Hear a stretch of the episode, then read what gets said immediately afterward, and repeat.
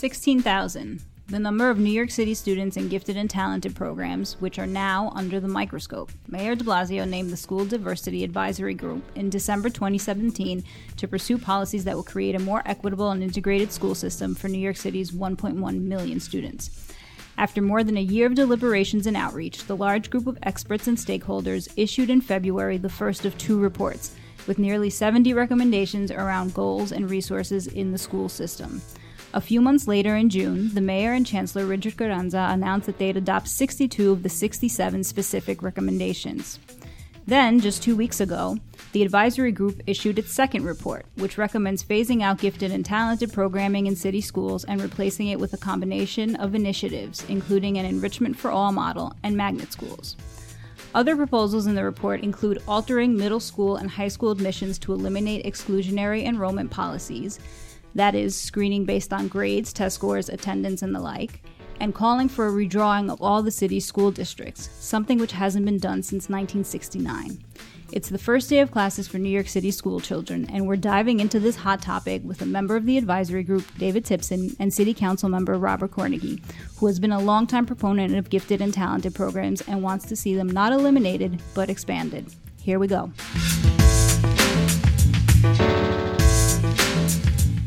Welcome to What's the Data Point from Citizens Budget Commission and Gotham Gazette. I'm Ben Max from Gotham Gazette. I'm Maria Doulis from the CBC. Thanks so much for joining us here today for what promises to be a very interesting discussion.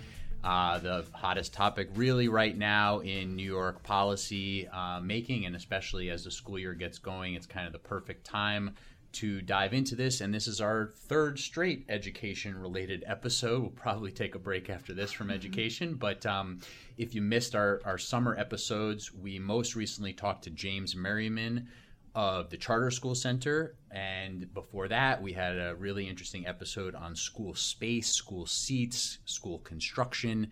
Um, so check those out if you missed them over the summer. And now we're here as do we call it fall, end of summer, early fall, uh, gets going here with the school year with another episode on a really important topic.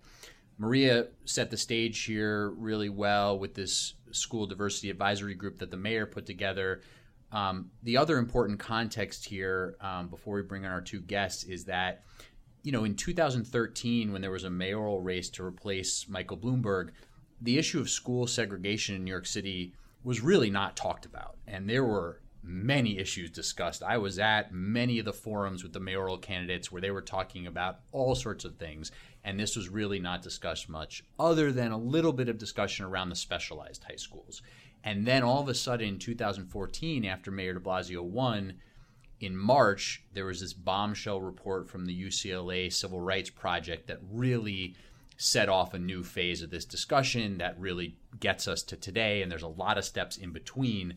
But that report in 2014 showed that New York State had the most segregated schools in the country, led basically by New York City, which of course dictates so much of what the data says for New York State is often dictated by New York City.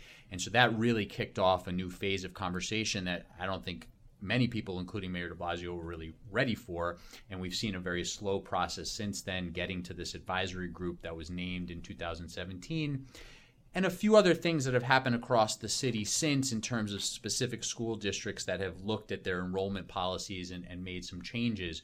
But now we're really into a new chapter here with this advisory group coming through with its recommendations and a lot of obviously discussion around the second set that included this proposal around gifted and talented but then much more broadly, uh, different admission screens and the redrawing of district lines, as Maria said. So let's jump into the discussion here. Councilmember Cornegy, David Tipson, thank you for being here. Welcome. Thank you. Thank you for having us. So, um, David, a quick overview uh, you are from the advisory group, but also from New York Appleseed. And do you want to quickly explain that? I, I should qualify that a little bit. Uh, oh. Appleseed was represented on the advisory group by Matt Gonzalez, who yes. I think was on your show earlier this week. Um, and of course, I've been very tuned in to how the process has been moving. Uh, but I myself was not a named member of the of the task force. Um, so Appleseed has been working since 2011 for the last eight years uh, on issues of school segregation. Our mission is to advocate for integrated schools and communities.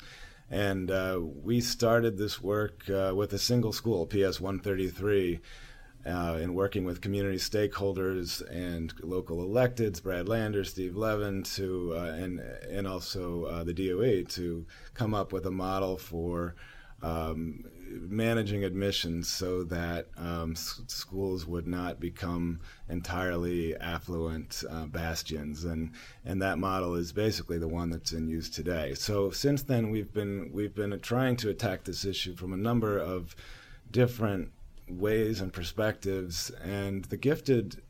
Uh, and gifted and talented programs are certainly one of those. I know that figures um, very much into the second report. Yeah, and we'll, we'll come back to the reports. Councilman Cornegy, for those unfamiliar, just introduce yourself a little bit, district you represent, uh, a little bit of your background. So, uh, yes, I'm Councilmember Robert Cornegy. I represent the vibrant communities of uh, Bedford Stuyvesant and Northern Crown Heights, uh, predominantly um, African American communities, although this is changing rapidly, like the city is.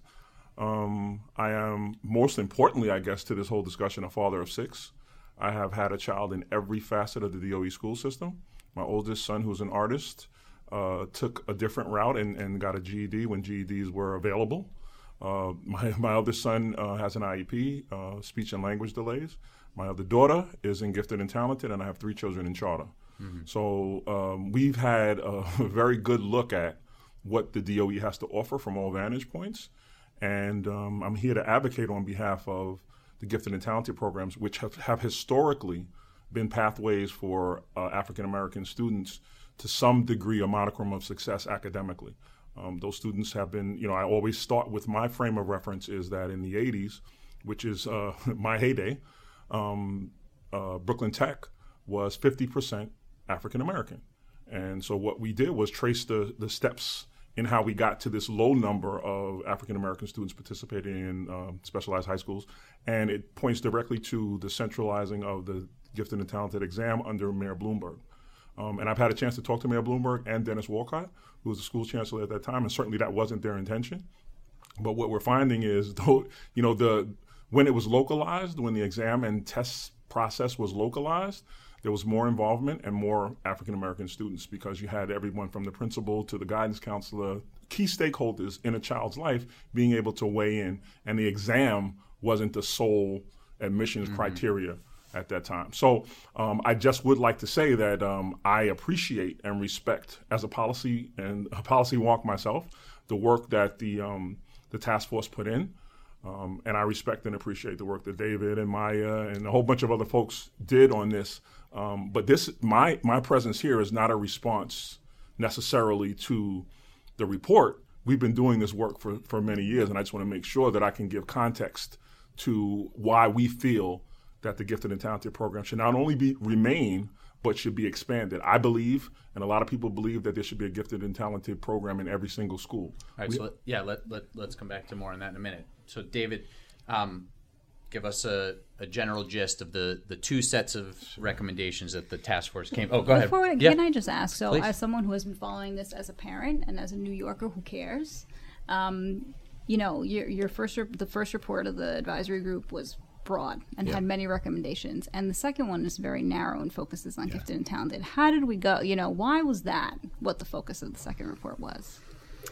So, you know, I think the first report is really setting the stage and, and identifying uh, ways in which the DOE could facilitate uh, integration across the city. The second report I think of as what the DOE can actually do itself to, uh, to, to make our schools less segregated and I think the the ta- the diversity advisory group wanted to take about you know an extra five months or so to engage with communities across the city to make sure that these recommendations for citywide actions that the uh, really the mayor and the chancellor could take. Uh, the mayor is famous for saying you can't fix segregation with a wave of a magic wand. Well, the SDAG really came back, the School Diversity Advisory Group really came back and said, yes, you can. There are things you can do more or less with a wave of your of a wand uh, that don't require going to the state legislature, uh, that don't um, you know really even require going to the city council, um, and so you need to stop saying that and start taking action. And that is to overhaul, basically overhaul admissions.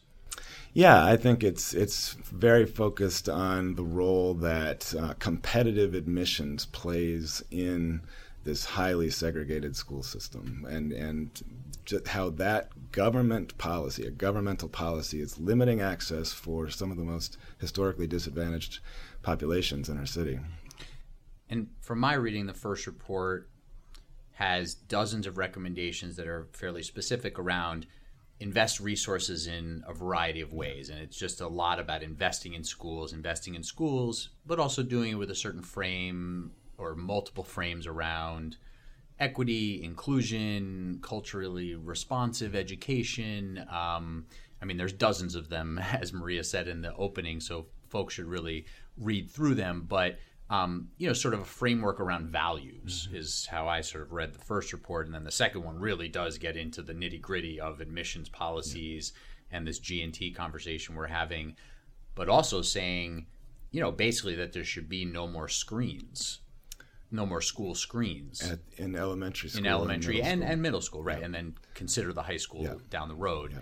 Um, so I guess broadly speaking, council member do you i mean you you sort of framed how you come to this conversation with a real focus on g&t mm-hmm. how do you sort of think about the broader mission of the advisory group and where the mayor and chancellor seem to want to head in terms of integrating schools and, and doing an overhaul here? First of all i think that the um, advisory group and its findings are incredibly laudable. Like, like that's that's an awesome way to attack. What i do know is that we have a tool in gifted and talented that has worked in a broken system right? What the what the what the advisory group seeks to do is fix the broken system. Mm-hmm. the problem with that as an approach is it's so I, I, don't know if i mentioned it. I've I, as a parent i've seen at least eight iterations of doe changes from different administrations over the course of my school my children's career and um, i'm cautious about how long it would take to overhaul this system and how many students would be disenfranchised in that process. So um, when I spoke to a member of the advisory board, who I won't mention because I, I, didn't agree that I could mention that mm-hmm. person, um, when they said that they would like to dis- dismantle the program and then you know reinvent the program, right, for lack of a better term, I said, well, I want to go to District 21 that has 10 gifted and talented schools with you when you tell those parents that you're going to do can i go? Mm-hmm. right? Because we have one in cec 16 in 21 they have 10 ironically the that those zip codes largely populate brooklyn tech high school so it, it, and it's not it's not the kids and their families it's, it's they've created a pathway or an on ramp to, to get into gifted and talented schools. And if we historically, again, if we think about Philippa Schuyler and PS 308, which were gifted and talented breeding grounds, which helped populate those schools, which is how we got 50 to 50%.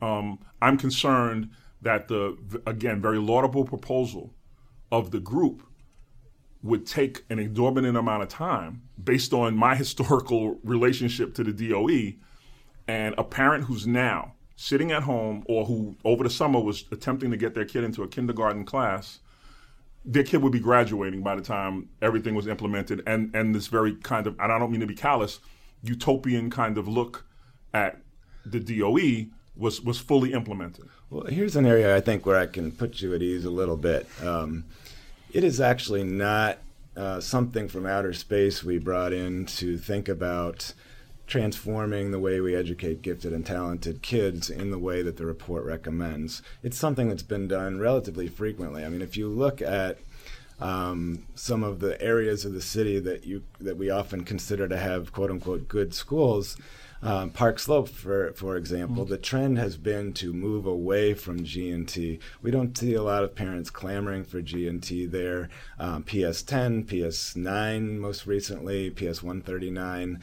Those schools have gotten rid of their G and T program, and it's not as if the system collapsed or there were people with pitchforks in the streets. Uh, Carmen Farina famously got you know got you know moved to a, a school-wide enrichment model at PS6 on the Upper East Side. Again, a, a wealthier area of the city that's considered to have better schools not you know a little bit of yeah, but that, that's the argument that the, the, places that you're referencing already had better schools than than the minority community so the ability they had set up a framework that allowed for them to make that transition very smoothly So, so but that tells me that this is really about um, a critique of the of the general education programs in certain areas Certainly. rather than educating kids who are truly gifted.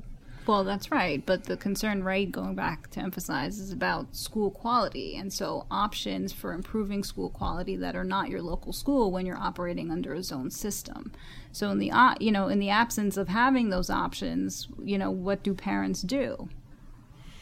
So, so let, before, oh, I'm sorry. Let me let, let me let you answer that. No, go ahead. No, I don't. I don't have. I don't, ha- I don't have an answer. This but I, I think that that was a very valid question. So I don't want to dilute. Yeah, I mean, part of the part of the right. whole thing hanging over all of this, right, is this question of how do you fix the airplane while you're flying it, mm-hmm. right? And that's sort of mm-hmm. what the mm-hmm. council member yeah. is getting at. Yeah, I mean, I think what, what the SDAG report is saying, what the SDAG in both reports is saying, is we have to move away from the scarcity model of education, whereas we, we think we can only really educate about 10% of the kids with any degree of uh, quality, and all we can really do is put resources into those programs. And the rest of the kids, you know, they, you know, we'll just sort of uh, try to cast them as not really worthy or not really hardworking enough, and um, you know, and we're just going to take care of those parents who, um, who are politically powerful through these programs. And I, I just, I think the SDAG fundamentally rejects that way of thinking about uh, our urban school system here the premise of real integration is that all of our schools can be places where children can learn from each other, from their teachers. Um, and in order for that to happen, we need to have integrated schools. And we need heterogeneous classrooms where um, gifted and talented student, gifted and talented identified students can make friends with kids who are struggling in math, but bring um, incredible drama skills or whatever to the classroom, and their social their social and emotional needs can be met. And um, you know, the I believe that we have a tremendous uh, teaching force here. I believe we have tr- tremendous uh, force of principles. If we can implement real integration across the city because this is not this recommendation is meant to be um, taken with the other recommendations. It's not something you just do in isolation.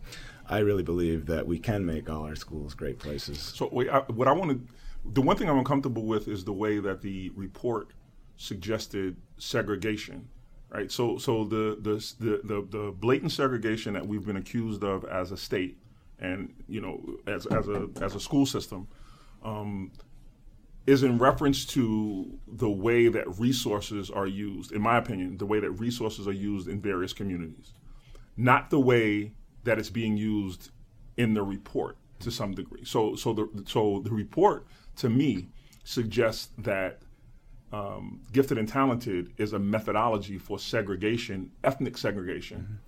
And, and, and that's not how we find it. Now, it, you could argue that it's a method for segregating students in general. It's tracking. Right. right. But but listen, so there's a when I talk to educators, right? So the group of educators I met with, which is why I want to illustrate that this is not reactionary. And the educator said to me that that largely they're responsible and mandated to teach to the bottom of a class, with all due respect to, to students, right? So if you have 10% of your class of a 35 member class is advanced or has demonstrated capacity or acumen to, to take on more work. You're less likely to do that and more likely to teach to the students who are having difficulty and who are struggling. That to me suggests that there needs to be an environment created for students who are high performing students, not the opposite. So that's what that's what I found in talking to educators is that that's how the classroom actually works. So there's a lot of theory, and I respect uh, Chancellor Carranza's, you know, uh, willingness to go beyond what the theory is and really do something practical. But here's what's happening on a daily basis in a classroom. In a classroom, you got five students, let's just say, who are ready to go. They're ready to rock and roll. That student is now looking out the window for the rest of the class. That student was me, just to be clear. So I was labeled having behavior issues because the we I do the work and it was You're done, bored. and then I'm, and then I'm bored. Yeah. Right. Right. But the teacher is now tasked with maintaining the the remainder of that classroom. So now I'm labeled as someone who's kind of a troublemaker. All right. So let's pause. So yeah, she gifted and, and talented goes away. That is that is the what? sort of you know. I, I, I mean that is the sort of story that people tell about um, why we need um, separate classrooms for G&T kids. I believe that teachers can do differentiated instruction. I believe that you know before the Bloomberg era, our teaching force here in New York City was actually getting very good at doing differentiated instruction, at finding those opportunities to have kids learn from each other from wherever they were. There are pedagogical strategies that you can use in a heterogeneous classroom that you cannot use if you have kids who are all at a very high level. Uh, there's deep mastery of knowledge that comes from students being asked to teach each other in a classroom. You can't do that if you are not in a heterogeneous classroom. That I understand that's the story people tell, but I don't. I've been into schools all over the city, and I just don't buy that we can only teach to one level. I think we have some very good teachers in the city who, who are capable of doing differentiated instruction. I mean, th- some of the stuff in the report gets at this, but doing differentiated instruction, even in a class of let's say 20, which is virtually you know unheard of in New York City, is extremely difficult. And so the report gets at adding resources, yeah. and there's as you get at there's enrichment models. But how, I mean, how does it actually work? I mean, I know the report didn't go into all the specifics yeah. on this, and that's sort of supposed to be part of a process here.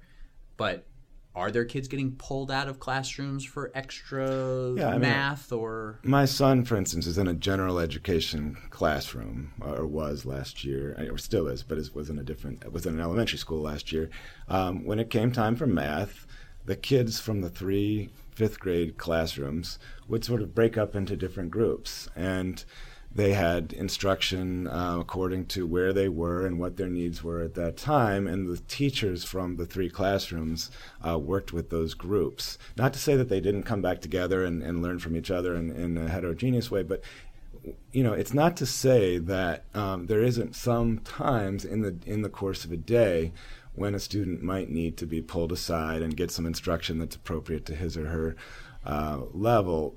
But whether that, it's fast or slow. I think what's very concerning to to us in the integration community and to the SDAG is this idea that kids need to be in separate classrooms all day long, or even in separate schools. You know, 2,000 of these 16,000 are in separate schools, and they're leaving their their communities to go to these separate schools, and I just I think that sends a, a really troubling message, particularly in, when you have schools, and we see schools like this. I'm thinking of you know schools in um, you know, on the Upper West Side, where there is a, you know, you have a classroom that's general ed that is filled with black and Latinx students.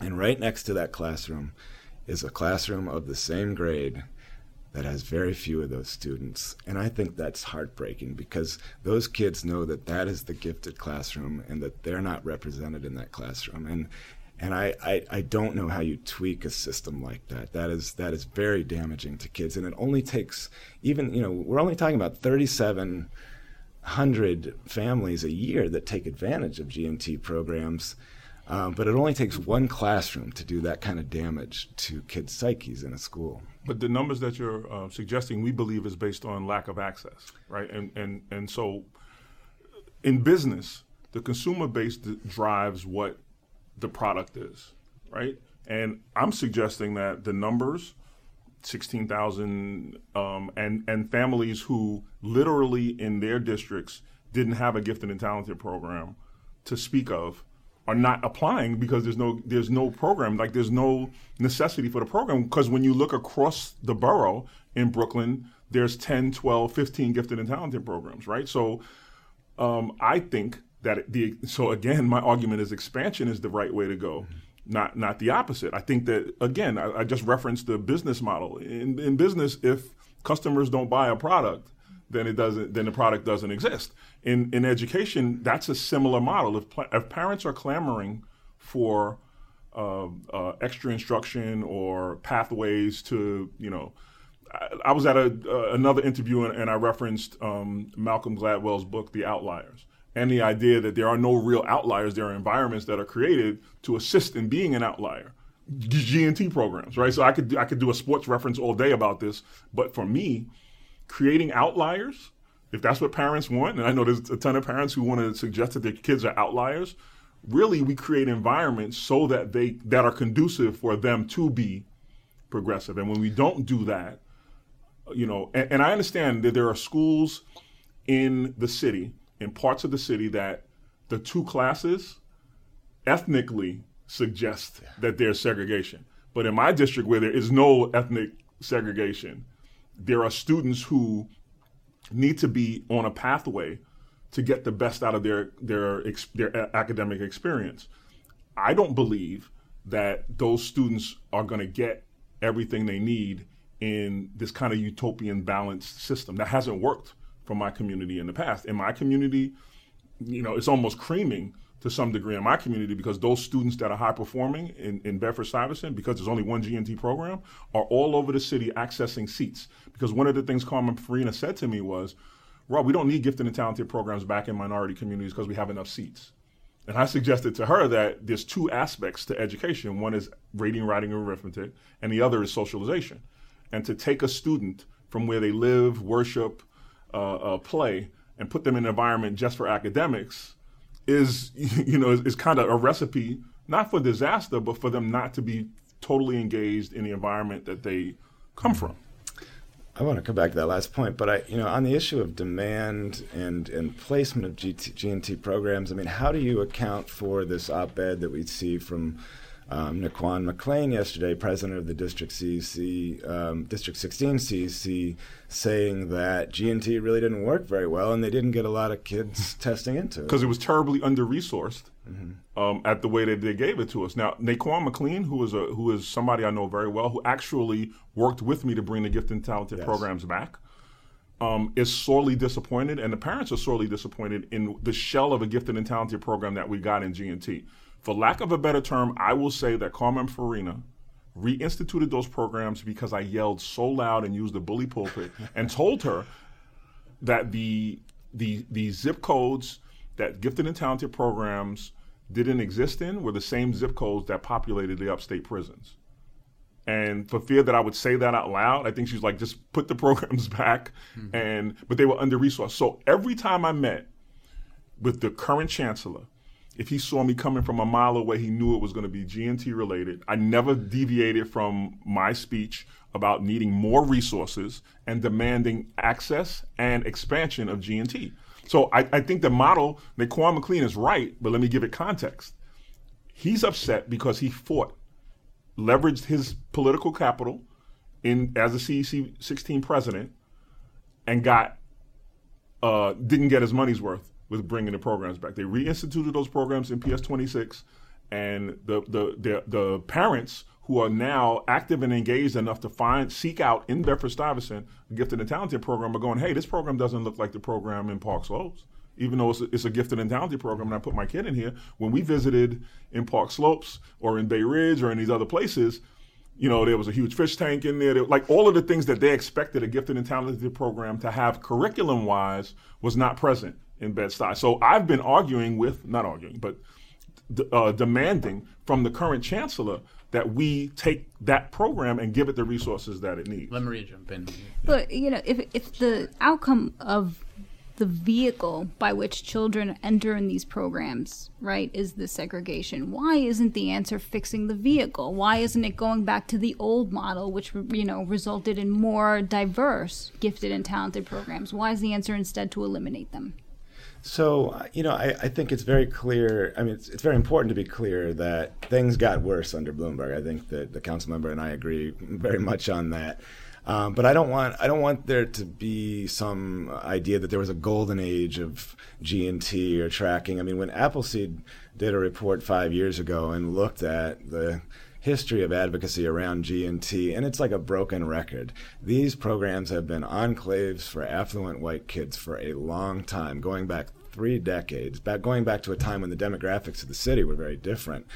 And and the and the, the complaint is always the same and the response is always the same. Don't don't get rid of it, tweak it, you know. And I think it's time to stop it's time to stop pretending to ourselves that something that is so fundamentally um, misconceived is is worthy of being tweaked anymore. I, the reason that I was asking about District 16 is because, you know, my concern is that these tests, um, you know, that that any kind of system we have in which we have winner and loser schools, and winner and loser programs are always going to disadvantage Black and Latinx students because we live in a in, we live in a society that is very much plagued by racial hierarchy, and the people that created our educational system and the legacy of our educational system is very are, is white. But you, while I agree with you, the one tool of any form of equalizing that has been the gifted and talented program. So, so, so, so that's a great point. So,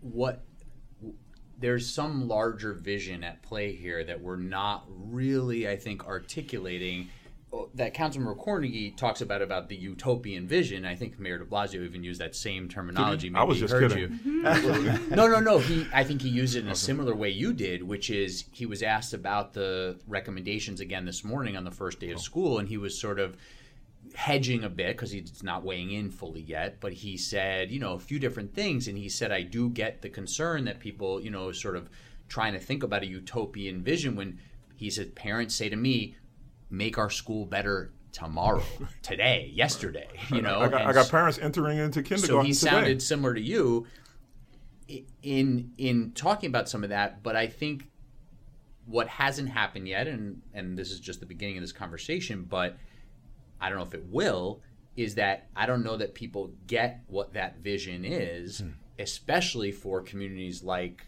what the council member represents, where how how is that community? How are the schools in Councilmember Cornegy's district getting integrated, getting the resources they need? Where you're saying to kids, okay, we're not going to bring new G and T programs in there. What is the larger vision? Well, I, I, I want to turn that around a little bit, though. I mean, again, we're talking about across the city, less than five percent of kids have access to these programs in District 16, according to NeQuan's piece, it's probably even much less than that. Um, so, you know, it's not as though G&T solves this question, right? It's not I mean, a panacea. I it, should have said well, that to begin it, with. It's not a panacea that's, for that's fixing a good point. It's 16,000 students out of 1.1 million, right. right. So why are we focused on this instead of talking about, say, redistricting all the districts? And well, that is a recommendation, yeah. yeah. So that so that I think gets at the question of putting this together for everybody which again, when when you have a, a when one plank of the recommendations is eliminate the current G and T programs, and then you get you know the first story is the New York mm-hmm. Times story with that headline. That's where the conversation goes, right? And but the conversation hasn't really included what is that full vision. So that full vision is redraw all the school districts around the city, change admissions processes so that you're intentionally creating more diverse schools. Now, the report even admits that that's almost impossible in certain areas, right? Without really moving a lot of well, bodies there's around. There's diversity in all of our districts. There's not always Some. racial, but it's but there's ethnic, there's national, uh, you know, place of origin uh, mm-hmm. uh, diversity. There's uh, and there's there's tremendous diverge- diversity in terms of linguistic. Um, background. Okay, so so okay, so there's let, vulnerability. There's right. There's privilege. So there's you know. so there's redraw the districts alter admissions processes and practices significantly to encourage diversity and not discourage it, which some you know screens mm-hmm. certainly do at this point. Um, and then there's the addition of enrichment programs everywhere, mm-hmm. right? So those are, I don't know, are those like maybe I'm capturing the three big sort of planks of the of the vision is redraw the districts, change the enrollment practices and get enrichment everywhere. Let me come back to something that I should have asked, that I should have um, provided at the very beginning of this discussion, which is the framework that was used in that first report, which is the 5R framework of real integration that was developed by high school students here in New York City from Integrate NYC. They educated all of us really about what education, I mean, I'm sorry, really what integration should be, because to be honest, Appleseed had been uh, sort of narrowly pursuing a kind of uh, student assignment based advocacy up until Integrate NYC came along. And they showed us that integration has to be much more than just about student assignment. It's got to be about resources, resource equity across schools and districts. It's got to be about uh, representation in our teaching staff and in our administrative staff so that the kids see themselves in, in um, in the people that are working at the schools. It has to be about restorative justice. It has to be about facilitating relationships among, among people of different backgrounds within these diverse schools. And um, and part of that too, part of the relationships piece too, is also this uh, notion of culturally responsive and sustaining education. And so we really are talking about a much bigger vision for the schools, and it's it's very important to read these two reports together, and it's very important to know that um, you know Appleseed has been in District 16. My colleague Matt was in District 16 for years, working with uh, NeQuan and others, and uh, you know that it's not just about this one thing. It's about a much bigger vision of making sure that uh, we're paying attention to the right things, that we're making that schools across the city have resources, and that we are no longer comfortable with certain school districts having more than other school districts. Um, that we're starting to look more and more at what school districts need. So I, I think I you know I agree with most of, of what you said, um, but again, this one tool that we've had, again, not a panacea, but it has provided uh, entry points for stu- high performing students of color to be able to get into specialized high schools and ultimately go on to be very successful um, in secondary education. So I don't know how that would be, based on the numbers, kind of like the linchpin in the recommendation. We, we believe that, you know, so I don't want to discount all of the other work that was done or the findings of the report. I think I think it's great work, right? And I, I want to be clear that I, that I say that. Um, but I think removing the test should have been like kind of the last thing we do after we've corrected, you know, after there have been corrective measures to all of the other points within the exam. People were alarmed. I was alarmed, and people were alarmed that their one opportunity, what they grasp mm-hmm. onto to be able to give their children an, uh, uh, a fair chance, an opportunity in a broken system, mm-hmm. clearly, the idea that you would remove that is is incredibly al- or suggest its removal is is um is is alarming. When again, I got to reiterate, this has been the one thing that parents are are drilling in their kids. You got to you got to be smart. You got to take this exam. You got to if I can get if I could just get my kid on that track, mm-hmm. we're going to be okay. To to wake up in the morning and read the headline that says they're going to remove that one track is, is, is incredibly alarming. So, so, we just have a few more minutes. We're talking with City Council Member Robert Cornegy of Brooklyn, David Tipson of Appleseed, who is um, wasn't a, a, member all along the way of the of the mayor's school diversity advisory group, but has been doing this work. And Appleseed was represented on the on the panel um, that just issued its second set of recommendations. So I guess what I what I'd like to ask you in response to some of that, council member, is is it you know do you have if there were G&T programs added to every school in your district and beyond as you're advocating for do you also want to see you know sort of the district lines redrawn Absolutely. and the and the admission and, Absolutely. okay so so your so, focus, first of all I don't want to I don't want said, anybody yeah. to think who's listening to this that I didn't read both reports mm-hmm. thoroughly because I did but the, the focus today and the focus of my constituency yeah, yeah. has been around the gifted and talented and exam. Do, and do you do you want to do you want to see the proactive efforts to racially and ethnically integrate the city schools, or is that not something? Is it is your are your constituents is that not something they seem to care about? Is well, they care about it, but you got to understand that for uh, long-term Bed-Stuy Crown Heights residents, uh, integration has been something that has worked against them. Um, so yeah, they're not really clamoring for that. They're they're clamoring for equity, resource, yeah. resource mm-hmm, equity. Mm-hmm. The the um, the uh, equi- the um, integration portion of this. There are, there are integration arguments in communities of color all the time mm-hmm. about whether or not that's the greatest asset because it seems as though there's an imbalance when integration takes place on behalf. So I don't want to speak for for yeah, everybody yeah. in my district, mm-hmm. but I know that that is, you know, that that's not a you know, probably not a top priority. The the, um, the, resource equity would be the top priority. If that would be one, two, three, four, and five. Well, that's where you've also seen the proliferation of charter schools right. and the clamoring to get into schools that seem to have more resources. And... Absolutely, even if it was perception wise, every mm-hmm. man's perception mm-hmm. is his mm-hmm. reality, mm-hmm. and and parents across the board, black, white, Hispanic, Asian, all want the best for their kids, and they want them to be in the most the the, the an environment that could that they can grow in, mm-hmm. right? So they don't care what that environment is. So I've been uh, I've been um, uh, unfairly accused of being a uber charter school advocate.